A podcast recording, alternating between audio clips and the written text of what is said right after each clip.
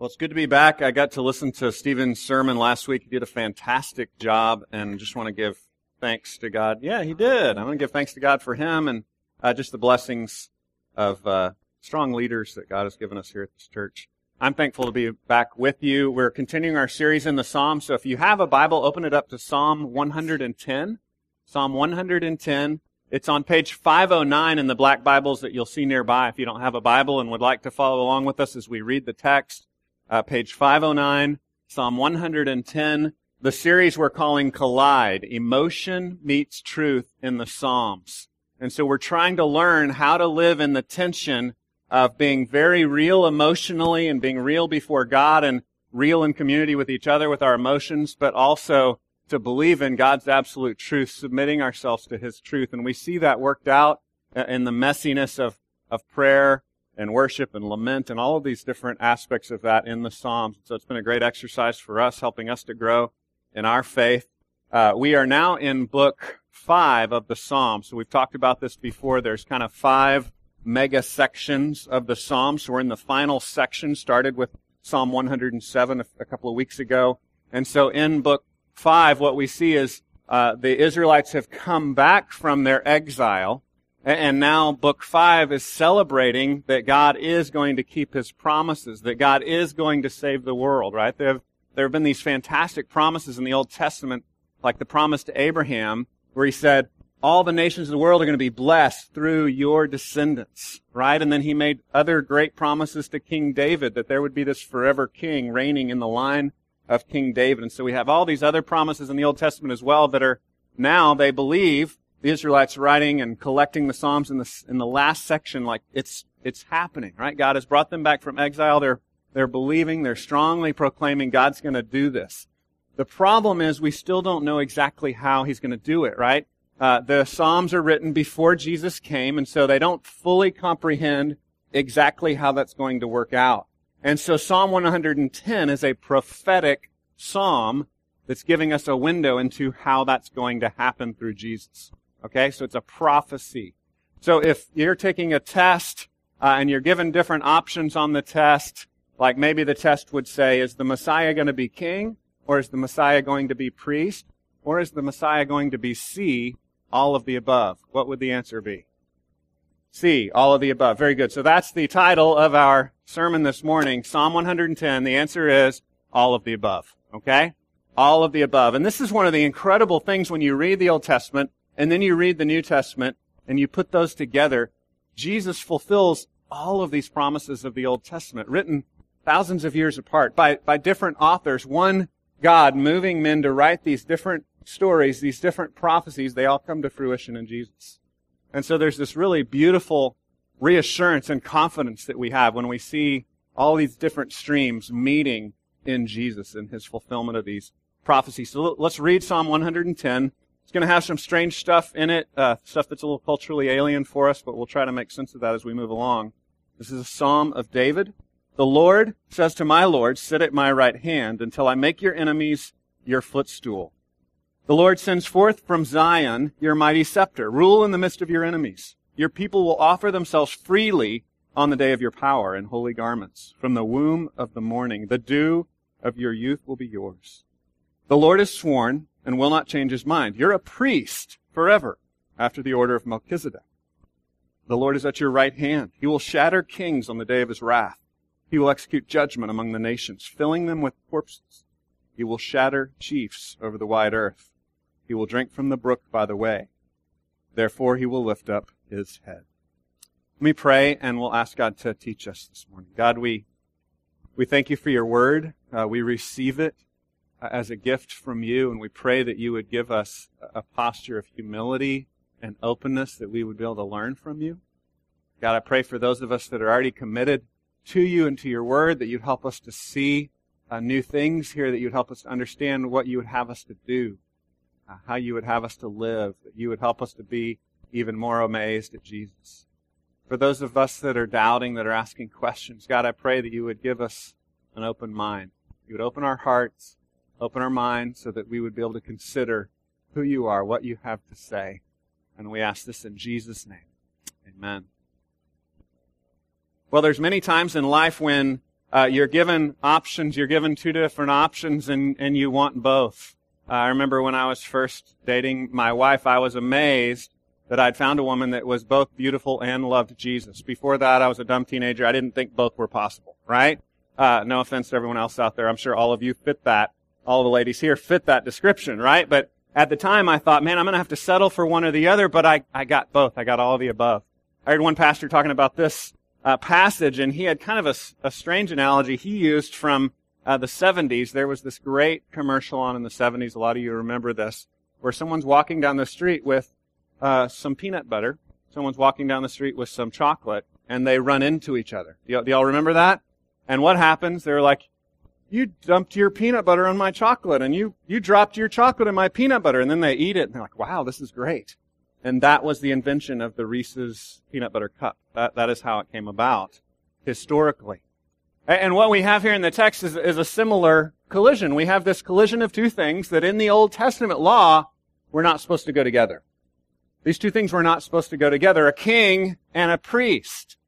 And so what we have is we have a Messiah, we have a Christ, who is both king and priest. In the Old Testament a lot of those things were separated out, right? Because kind of like separation of powers in our government, there are some problems that might come along if one leader tried to do everything.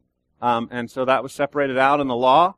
And here we see those things coming together.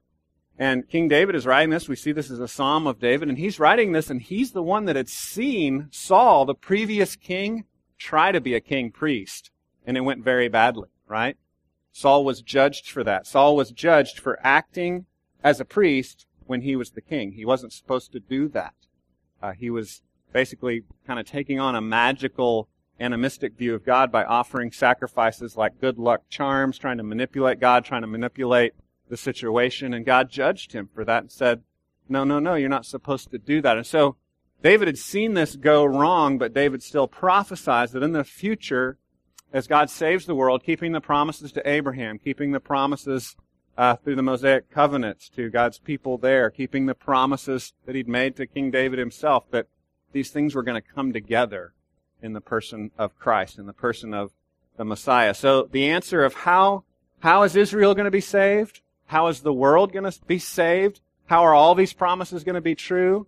Well, the answer is all the above. God's going to work all these things together into one person.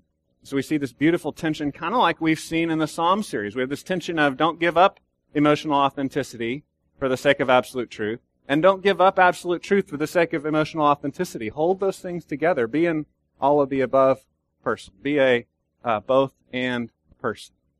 With Jesus, because he is Jesus, you can have your cake and eat it too, right? You can have your cake and eat it too. That might not work in real life, right? It's an ancient idiom that means you can't uh, eat your cake and still hold on to it, still have it, but with Jesus you can.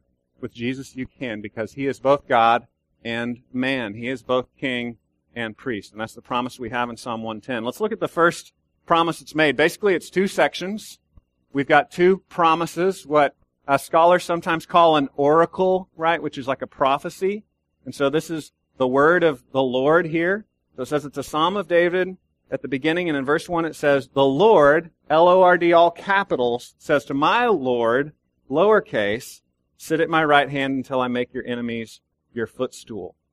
And so, first of all, I just want to say when it says the Lord says, or Yahweh says, Jehovah says, all capital L-O-R-D, that's what that translation is. Whenever your Bible has all caps L-O-R-D, that is the personal name of Yahweh is the great I am, uh, by which he revealed himself to Moses. And so that's that specific name of Yahweh or Jehovah, different ways people pronounce it. When it says the Lord says, um, that's kind of like code language for, for this is a prophecy from God. God has spoken. Thus saith the Lord. Okay? So that's why people call it an oracle or a prophecy. This is words from God. God's saying something. So it's like, pay attention, right? We need to wake up. We need to pay attention. And what he starts describing is this coming king. And so we've got a king and a priest in this first section, this first oracle, this first prophecy is going to focus on him being a king. So uh, the answer is king. Okay, first of all, he is king. King David already knows that. A king's going to come from his uh, line. That's the promise that was already made, and the promises made to David. We've seen that a lot in the Psalms. We're, we're tracking with that. That makes sense. A future king is going to come. Problem is, it says the Lord says to my Lord, and Jesus points this out in Matthew 22 and in Mark chapter 12, and I believe it shows up in some other places as well, that this is kind of problematic because in the ancient Near East, the son was always lesser than the father. That's a little weird for our culture because we are kind of dominated in the West by a cult of youth, right? So we worship youth in our culture, generally speaking. So we don't respect our elders. We're terrible at that. That's one of the biggest problems in our culture. So this is hard for us to hear. This is hard for us to understand uh, what the disconnect is here. But Jesus challenges the Jewish leaders in his day and says, how could that be possible that the son of David would be called Lord by David? That doesn't even make sense in an ancient Near Eastern context. For us, we're like, sure, yeah, that's fine. Doesn't bother me. But in the ancient Near East, that was crazy. Because the son was always seen as less than the father. Are you tracking with me? And so David is writing this, and David is saying, Yahweh says to my Lord, David's calling the Messiah his own Lord, his master. So he's saying, Yahweh speaks to my master and says, sit at my right hand until I make all your enemies a footstool for your feet. And so Jesus says, hey guys, we've got a problem here. This is not just some ordinary human. This can't just be an ordinary fulfillment. This can't just be a better warrior son of David, right? This can't just be a guy that conquers more people than David did because he's, he's bowed down to by David. He's proclaimed as master by David himself. And that stumped the Jewish leaders. And so here we see this fulfillment. We, we see this prophecy where he says, Yahweh, the Lord, all caps, says to my Lord, my master, sit at my right hand until I make your enemies your footstool. Um, I want to show you a picture kind of to visually help you understand this. This is an ancient uh, throne in India. And I picked this picture. It's kind of dark. I picked this picture because it's way up high and elevated. So in the ancient Near East, the throne where the king sat would be high and elevated. We tend to think, I, I think in more European terms or more medieval terms where it's just a fancy chair on the ground, right? But it would often be up at the height of multiple stairs. And when you say, sit at my right hand until I make your enemies a footstool for your feet, what he's saying is, Yahweh is inviting the son of David to sit on the throne with him. That's what he's saying. He's saying, you're equal with me. You're at my right hand, you belong on my throne, and I'm going to give you world dominion power.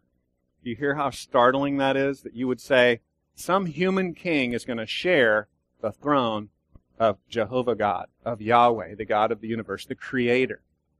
And that's where, where uh, Jesus was really needling the Jewish leaders, saying, "This is this is startling, guys. Pay attention to what is happening in Psalm 110." And so Jesus just kind of pokes and prods the Jewish leaders with how startling this is, and then it becomes the most often quoted Old Testament passage in the New Testament. His disciples were paying attention and they were like, this is, this is a key. There's a lot of important stuff happening here that helps us to understand who Jesus is. Jesus is both this human king, and he is God. You see how that comes out in the text? And so this becomes a very important text that is used in multiple places uh, in the New Testament. So what we see is equality with Yahweh, equality with God by him inviting that king, that future king, that future son of David, that king that would rule, that came from David, to sit on the throne with him. Come here, sit on the throne with me, be at my right hand.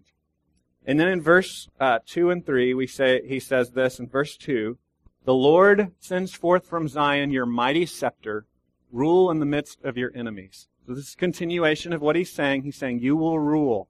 Yahweh is establishing your, your rule. You will have world domination. And in verse 3, your people will offer themselves freely on the day of your power in holy garments from the womb of the morning, the dew of your youth will be yours. Now, this is translated differently in different translations, different texts. And so what I want to help you to see is kind of no matter what the translation says, you're going to, you might have different variations out there as you're looking at it.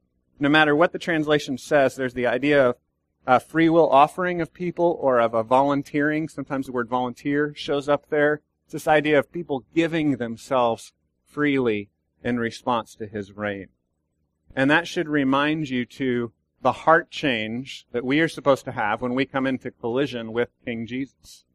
When we see him for how great he is, sitting on the throne with God Himself, when we recognize how big and how awesome Jesus is, our Messiah, our King, that causes a heart change. In the New Testament, this heart change is often referred to as regeneration, right? New life. Or being born again. Have y'all heard that phrase before? Being born again? See that phrase show up throughout the New Testament, especially in John chapter 3? This idea, I now have a new heart. Instead of having the heart where I didn't like God's law and I wanted to rebel against Him, now the law is written on my heart and I actually want to do what God says. And so this reminds us of this very important principle that God's grace is what leads us to obedience.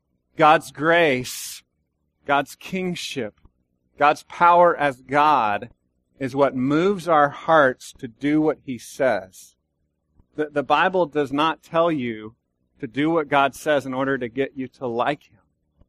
The Bible tells you that God loves you and He revealed that to you in John chapter 3 it says, God so loved the world that he gave his son. Whoever would believe in him wouldn't perish but have eternal life. That offering of God to us moves us to offer ourselves to God. You've got to get that order correct in your life, or you'll be miserable. You'll be miserable. You'll be pretending to know God when you don't really know God. But when you come into collision with this God that offers himself for us, then that melts your heart. Then the law is written on your heart. Then you want to do what God says. Then you love Him. Then you're amazed at how good He is, and that begins to change your life. Do we come automatically become automatically perfect then and do everything right? No. I'm sorry, bad news. No. But it's a process, right? As He melts our heart, we begin being receptive. We begin listening. We begin submitting ourselves to the Word because we see that He loves us. We see that He's good, and we have now a changed view of God. We see him as this good, loving father adopting us and caring for us instead of this ogre that's out to get us. And so that change of heart is reflected in the language here of God's people freely offering themselves, God's people volunteering, God's people saying, here I am, take me, use me. I want to give glory to you in my life. And that's this beautiful change that you see taking place here. It's this got also this strange language at the end of verse 3 from the womb of the morning, the dew of your youth will be yours. And again, this is just the picture of world, worldwide renewal, right? Uh, Jesus talks about in John chapter 7 that the Old Testament promises that if uh, you believe in Him, that these rivers of living water will spring from within us, right? There will be this freshness. There will be this new life that overflows from within us instead of the dead, uh, dead pools that we were. It's going to be this new life springing up. And so it's this idea of, of newness, of freshness, of eternal youth, of, again, regeneration, of, of new life coming forth in God's people. So that's the idea of the Messiah being king. And again, we're, we're somewhat used to the idea of Messiah being king. It's startling here that the, this future king is equal with God himself, right? That's startling, but they are, they knew he was going to be king.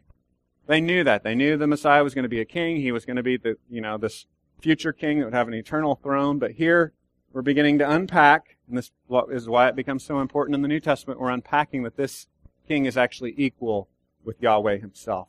The next thing we see is that the answer is priest. He is also to be a priest. So look at verse 4.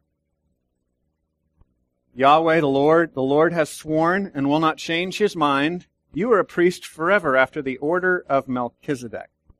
Now, this is a hard one. Uh, back in Genesis, uh, Abraham rescues uh, Lot and some other people.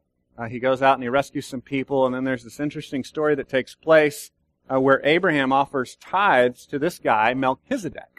So there's this guy Melchizedek, and the, the Hebrew word Melchizedek, uh, Melech or Malik is king, and Zedek is righteousness. His name is literally king of righteousness, right? So we've got the Hebrew here, which makes it sound really strange because we don't speak Hebrew. But it's basically his name is King of Righteousness. And so Abraham offers tithes, offers uh, submission to this King of Righteousness, this uh, priest of God Most High that just kind of appears mysteriously in Genesis.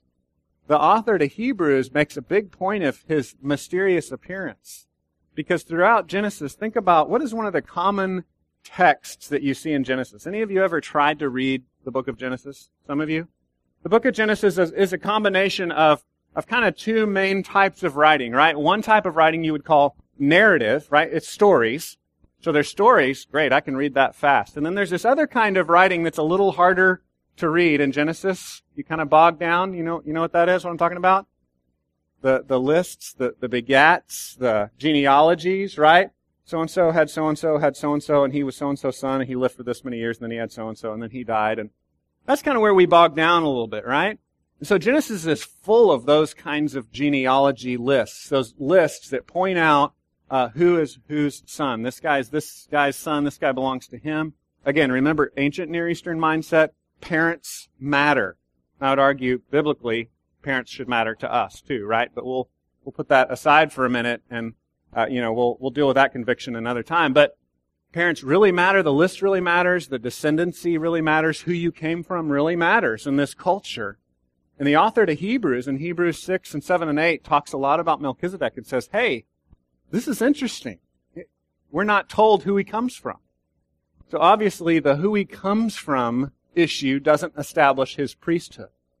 So he's not a priest based on who he comes from. Do you get the logic? That's the logic of Hebrews. The logic of Hebrews is who he comes from doesn't establish Melchizedek's priesthood. It's a different kind of priesthood. It's not like the Levitical priesthood. And then the author to Hebrews takes it even farther and says, it's not only different from the Levitical priesthood, the Old Testament uh, Mosaic covenant priesthood, the system they were under uh, for most of the time of the Old Testament, right? The system that Jesus came in and kind of shook up a little bit. So, so that system, that priesthood, not only is different, because that priesthood was established on descent, who you came from, genealogies parents. This priesthood is different, but it's also better. That's what he says in Hebrews. It's actually better. It's not just different, but it's better. It's based on a promise, not just based on physical descent. Which is really fascinating because here we have Hebrews aligning with what Paul says in Romans and Galatians. So in Romans and Galatians, Paul says the new covenant through Jesus actually precedes, comes before the old covenant through Moses because uh, through Moses or through Abraham, God had a relationship with his people by faith. So faith came before the law of the old covenant. And so he's saying, see, Jesus is in keeping with the system that God had in place before Moses and those laws ever came. Right? So that's Paul's argument. And then the author to Hebrews offers a very parallel, similar argument, and he says, there was this different kind of priesthood, again, before the Mosaic priesthood, before the Levitical priesthood, before that law priesthood that they were all used to, there was a different priesthood before that. So Paul in Romans and Galatians says it was always by faith, even before Moses came along. The author to Hebrews says there was always this other special kind of priesthood based on promise, not based on the law that came before. So again, we see here in scripture how, how it all fits together. Things that we think uh, are different and confusing and conflicts actually all come to fruition in Jesus. So the author to Hebrews says, see, Jesus fulfills this because Jesus wasn't a priest in the line of Levi. Jesus was a king in the line of Judah, descended from David. So that's how we establish his right to the kingdom, to the kingship. But he's also a priest that intercedes for us forever. The author to Hebrews makes much of this, that he sat down because he was done, because it was a final, finished sort of sacrifice, right? The Levitical priests, they were sinners. And they had to offer sacrifices for themselves and for the people. And they had to keep offering sacrifices because the author of Hebrews says it, it never really settled the deal. All it did was point out the problem. We have a sin problem. And you'd come back to worship the next week, we still have a sin problem. And You'd come to worship again, we still have a sin problem. And Jesus settled it forever. Jesus settled it forever. It's finished in Jesus. So look at this in the text. First of all, you're a priest forever in the order of Melchizedek. And then he says, uh, excuse me, back in verse 1, sit at my right hand until I make your enemies your footstool. The author to Hebrews makes a big deal out of that sitting down. He says, you, only sit down when the work is done. And so we have this assurance that the work is finished. As Jesus said on the cross, it is finished. It's done. He doesn't have to keep offering himself. And the author of Hebrews makes a, makes a big deal out of this, out of Psalm 110, that this, this is important. It's a completed work. It's a better sort of priesthood. It's a better priesthood than this earthly sort of priesthood that we see. So what does he mean that he's after the order of Melchizedek? I just want to address what a lot of people, if you've studied the Bible much, some people would actually teach that uh, Melchizedek was Jesus. Okay, have y'all ever heard that before? The Melchizedek was Jesus. Um, a lot of you Melchizedek scholars out there maybe have, have dealt with that. Um, but that's that's an idea out there, right? That Melchizedek actually was Jesus. I would argue he's not. It doesn't mean you're not a Christian if you disagree with me, right? But I would argue that he's not because he's saying he's in the order of Melchizedek. Melchizedek was mysterious. You know, he kind of shows up without this uh, list of where he's from, and that's what the author of Hebrews is talking about. Um, but it's a pattern. What we call this in Christian theology is typology. You have a type, and then Jesus fulfills that type. You have a pattern, and then Jesus fulfills that pattern. And that's one of the things I'm telling you that the more you read the Old Testament, the more you read the New Testament, you'll be amazed that all these types and all these patterns are fulfilled in Jesus. So I use the illustration of stencils here to understand order. Um, this word order is in the order of Melchizedek or after the manner of Melchizedek. Uh, have, have, any of you ever used stencils to make a sign or write letters? Some of you done that before. You can have these cutouts and you can spray paint through to like, you know, put the numbers on your sidewalk or maybe you stencil if you craft on paper or something you write and you can use it as a pattern to, to push the ink through or push the paint through the pattern there. And that's kind of what typology is like, right? Every analogy falls short. But this is a little bit of what typology is like. This is a little bit of what uh, the Bible is talking about when it says um, that he's in the order of Melchizedek, that, that he's following the pattern. He's in the stencil of Melchizedek. He's like Melchizedek. Melchizedek was mysterious and his priesthood wasn't based on being a descendant of Levi. Matter of fact, he was greater than Levi because he came before Levi, right? And Abraham, who's the father of the Levi, Levitical priests, Levites, Abraham offered offerings to Melchizedek. So the author of Hebrews says, see, he's, he's greater. He comes before. This guy was in submission to the other guy who's actually greater. So he's in this pattern. He's in this line of Melchizedek. And so what we see here is that this shows us that this is, this is something better, fuller, bigger, more beautiful. If you want to turn to Hebrews 7, it's on page 1005, but I was going to uh, just read what I believe should be our reaction to this, what our response should be in Hebrews. Because the author to Hebrews unpacks all this, he makes these explanations, he, he makes these connections for us. And uh, it's actually 1004 in the Black Bibles, but it's Hebrews chapter 7. I'm going to read verse 18 through 25. So this is our reaction. This is what our reaction should be, and then we'll, we'll wrap up. Our reaction to this, this better priesthood that Jesus offers us. He says, on the one hand, a former commandment is set aside because of its weakness and uselessness, for the law made nothing perfect. But on the other hand, a better hope is introduced through which we draw near to God. He says, the, the law made nothing perfect. The law declared the perfection of God. Right? So again, remember, uh, we, we like to talk sometimes that the law and the sacrifices that Moses established were like flannel graph, uh, like cartoons displaying, teaching, visualizing for us. We're sinners. We need a savior. We need a sacrifice. We're not clean. God is clean. We need, we need to be cleaned up to come into his presence, right? So the sacrificial system was always teaching, pumping these ideas out there, communicating visually and physically so people could get it this, this pattern of who God is. God's holy. We're not. We need a sacrifice to come into God's presence. But it didn't actually make people perfect.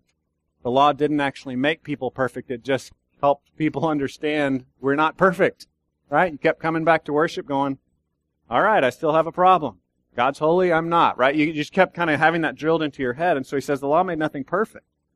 But on the other hand, a better hope is introduced through which we draw near to God. So this law Galatians would said, leads us, points us to Christ. We need Christ. We need the perfect sacrifice. We have the temporary sacrifices in the Old Testament system, and we need the perfect, whole, final sacrifice of Jesus. Verse 20, he says, And it was not without an oath, for those who formerly became priests were made such without an oath. It's talking about the Levites under Moses' system. But this one was made a priest with an oath by the one who said to him, The Lord has sworn and will not change his mind, you are a priest forever. So again, he's saying it's, it's based on a promise, not based on where he came from, not based on his parents. This makes Jesus the guarantor the promiser of a better covenant. The former priests were many in number because they were prevented by death from continuing in office, but he holds his priesthood permanently because he continues forever. Consequently, he is able to save to the uttermost those who draw near to God through him since he always lives to make intercession for them. That should be our response. To recognize that we can draw near to him. We can draw near to God. And so what I want to set up for you is whether whether you are someone who's been trying to follow God your whole life, or you're someone that's been trying to run from God your whole life, either way, your problem is the same. Either way, our problem is the same. We don't fully believe that our God is a God that we can draw near to through the sacrifice of Christ. We often believe, if we're religious like me, that I can draw near to God because of my own goodness, because I've been faithful. I've stuck with my wife and my family for all these years, because I've worked hard, because I've given to charity because I've been nice to people, right? There's this temptation to fall into thinking I can draw near to God because of that. And Jesus continually hammered the religious leaders of his day and says, that's not enough. You have an unclean heart. You can only draw near to God through Christ, through the grace of this God that offers permanent, forever sacrifices of himself. And if you've been running the other way from God, if you've been trying to find salvation in other things in this life, if you've been trying to find salvation in uh, in money or power or sex or pleasure or whatever it may be, you have to understand that you can't really draw near to that hope of everything being right, of everything feeling good, of everything being all together. You can only draw near to that in God Himself through the work of God Himself in His forever priest, Jesus, who is both man and God who's both the king sitting on the throne with Yahweh, is also this priest that offered the final sacrifice of himself, taking our sins upon himself on the cross. So again, no matter where we come from, whether we're good people or rebellious people, we need to recognize that Jesus is the only way to draw near to God. Jesus is the only way to draw near to Him. And that will radically change our, our lives. That will actually make us into these kind of volunteering people, these willing people that just willingly give our lives, like Romans 12 talks about, in view of God's mercy, we offer ourselves living sacrifices. Actually living for others instead of just living for us. I don't want to just live for me anymore. Want to actually make a difference in this world. I want to live for other people. I want to actually love people the way Jesus loved other people. And I can only get there by drawing near to God through this perfect sacrifice of Jesus himself. The text closes with some hard words. Verse 5 says, look back text. The Lord is at your right hand. He will shatter kings on the day of his wrath. Uh, scholars point out that here we've got a flipping back and forth now. Uh, the master is at the right hand of Yahweh, and now Yahweh is at the right hand of the master, right? This is the flipping back and forth of their, they really are co-equal with each other. They are one. We talk about the Trinity, one God, but three persons, right? So, one God, but three persons. Uh, sometimes I've, I've heard it helpful to describe it as uh, one what, but three whos. And so we have that interchangeability yet distinction within our understanding of who God is. Father, Son, and Holy Spirit distinct from each other to some degree as, as persons, but one as God. God, Yahweh says, Messiah, sit on the throne with me. And then we've got this flipping back and forth. The Lord is at your right hand. He will shatter kings on the day of his wrath. He will execute judgment among the nations, filling them with corpses. He will shatter chiefs over the wide earth. He will drink from the brook by the way. Therefore, he will lift up his head. We we try to avoid being the kind of church that motivates you through fear, um, but we want to remember that sometimes the Bible motivates us through fear. Right? God is going to judge. God is going to judge wickedness. And if people have done evil things to you, you want a God that judges evil The problem with that is we've all got evil inside of us. So the biblical solution to that evil problem is there is a God that is going to judge evil once and for all. He's going to shatter these evil, wicked chiefs and kings throughout the world. He's going to pile up corpses, it says. Language we don't like. I, I understand that. We're 21st century people. But it's here in the text. He is going to defeat evil once and for all. But his plan of escape is through Jesus. John chapter 3, again, we're reminded we live in this time between the times where Jesus came, not in that condemnation that's coming. Revelation 19 says he's coming on his horse. But right now, he's giving us time for repentance. Right now, he's giving us time to turn and trust in him and willingly follow him for his glory. Let me pray for us and then we'll uh, have communion together to celebrate. God, we thank you that you love us. We thank you that you've offered yourself for us as we partake in communion.